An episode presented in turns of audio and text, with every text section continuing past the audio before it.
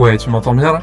Cette phrase, il est fort probable que vous l'ayez beaucoup, beaucoup entendue au cours de ces 18 derniers mois. C'est sûrement le cas si vous exercez un métier qui ne nécessite pas forcément beaucoup de contact physique, de déplacement, ou on va dire qu'il peut se faire depuis un bureau chez soi presque aussi bien que depuis un bureau de travail, dans un open space. Je ne vous révèle aucun scoop en disant ça, mais depuis mars 2020, on a en effet assisté à une explosion du travail à distance. Avec la pandémie, des termes nouveaux ont émergé. On parle désormais de présentiel, de distanciel, de flex office et surtout de visio.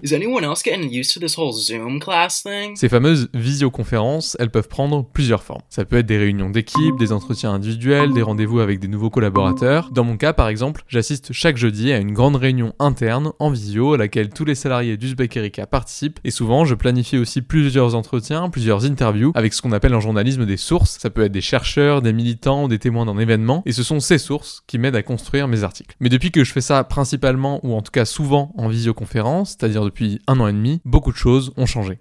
En gros, au début de la pandémie, je me souviens que j'avais pour réflexe de commencer chaque interview par dire quelque chose comme Bon bah voilà, ce serait quand même mieux de pouvoir se rencontrer en vrai, mais bon, on fait avec. Aujourd'hui, cette formalité a complètement disparu. J'ai pris l'habitude de rencontrer et même de croiser des gens en visio. Non seulement mes collègues donc, mais aussi des personnes que je vois pour la première fois, que je salue pour la première fois et que je regarde dans les yeux pour la première fois à travers un écran. Hello again. Hello again. Pour résumer la situation en une phrase, j'apprends à socialiser avec des gens en visioconférence. Et je suis loin d'être le seul, puisque actuellement en France, on estime qu'un peu plus de 30% des salariés pratiquent régulièrement le télétravail. Mais qu'est-ce que ça change concrètement de faire des réunions de cette façon-là, en termes de contact et de relations humaines? Est-ce que c'est vécu par les gens comme une nouveauté intéressante, exaltante, ou au contraire comme une contrainte? Est-ce que ça dépend des situations? C'est ce qu'on va essayer de comprendre aujourd'hui dans ce premier numéro de la deuxième saison de Mise à jour.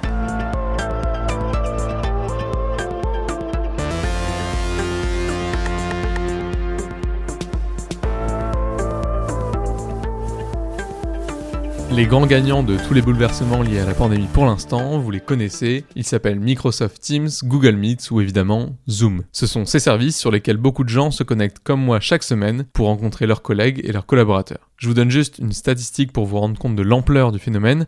En 2020, l'entreprise Zoom a généré à elle seule un chiffre d'affaires de 2,6 milliards de dollars, soit une augmentation de 317% par rapport à 2019, et surtout le nombre de participants à ces réunions a augmenté de 2900%. Zoom a révolutionné la collaboration entre équipes.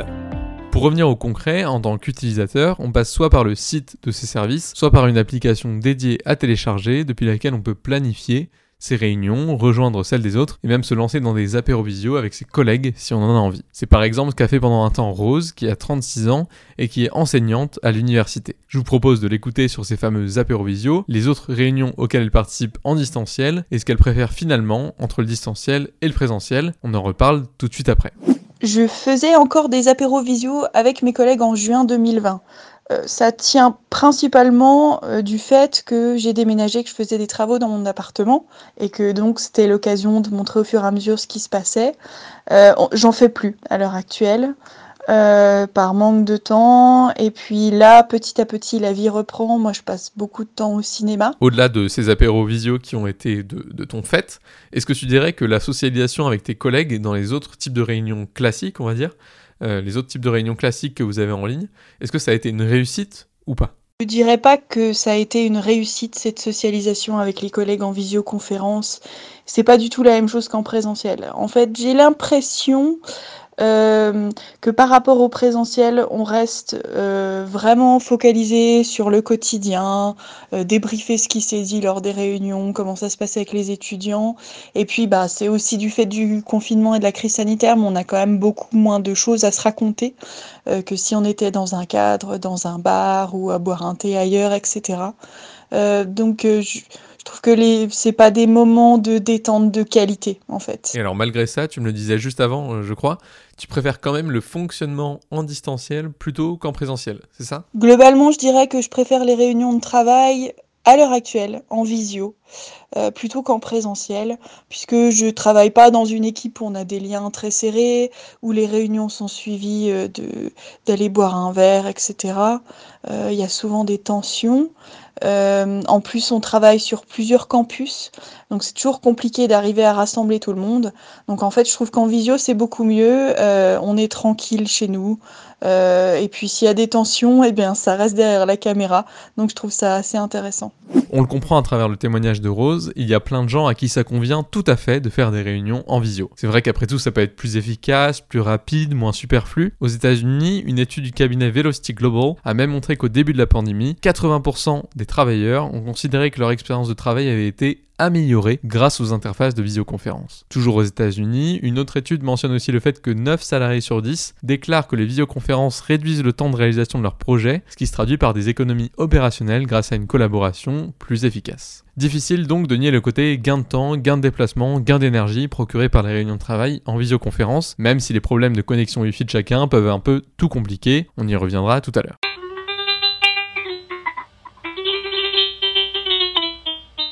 Mais déjà, ça peut être intéressant de sortir de la seule question de la productivité. Est-ce que rencontrer des gens en visio, leur parler en visio, au-delà du gain de temps procuré, est-ce que ça fait vraiment l'unanimité? Pas si sûr. Après tout, quand on est en visio, on est aussi réduit à une case rectangulaire sur un écran, à côté d'autres cases rectangulaires. Notre environnement de travail, c'est-à-dire notre salle de réunion ou notre open space, disparaît au profit des fonds d'écran ou des décors personnels de chacun. Et cette atmosphère de travail perdu, elle manque visiblement à beaucoup de monde. Si bien que Zoom, Skype et Microsoft Teams ont tous décidé en 2020 de proposer à leurs utilisateurs un mode réunion réaliste. L'idée, elle est on ne peut plus simple. À la place de la traditionnelle grille que vous connaissez bien, ce mode-là incruste votre visage dans un décor de bureau censé être réaliste, où chacun retrouve quelque part sa place attitrée dans une réunion physique. Vous assistez toujours à cette scène à travers un écran, certes, mais au moins vous êtes censé avoir la sensation d'être en présentiel. Je n'ai pas directement parlé de cette option à Genziri, mais je suis pas sûr qu'elle aurait suffi à la convaincre du bien fondé des réunions en visioconférence. Contrairement à Rose, cette chef d'entreprise qui a créé sa propre marque de vêtements, baptisée la Parisienne, elle préfère largement les réunions en présentiel sauf circonstances exceptionnelles. Vous allez comprendre pourquoi, je lui ai d'abord demandé à quoi ces réunions en visuel ressemblaient et combien de temps elles duraient.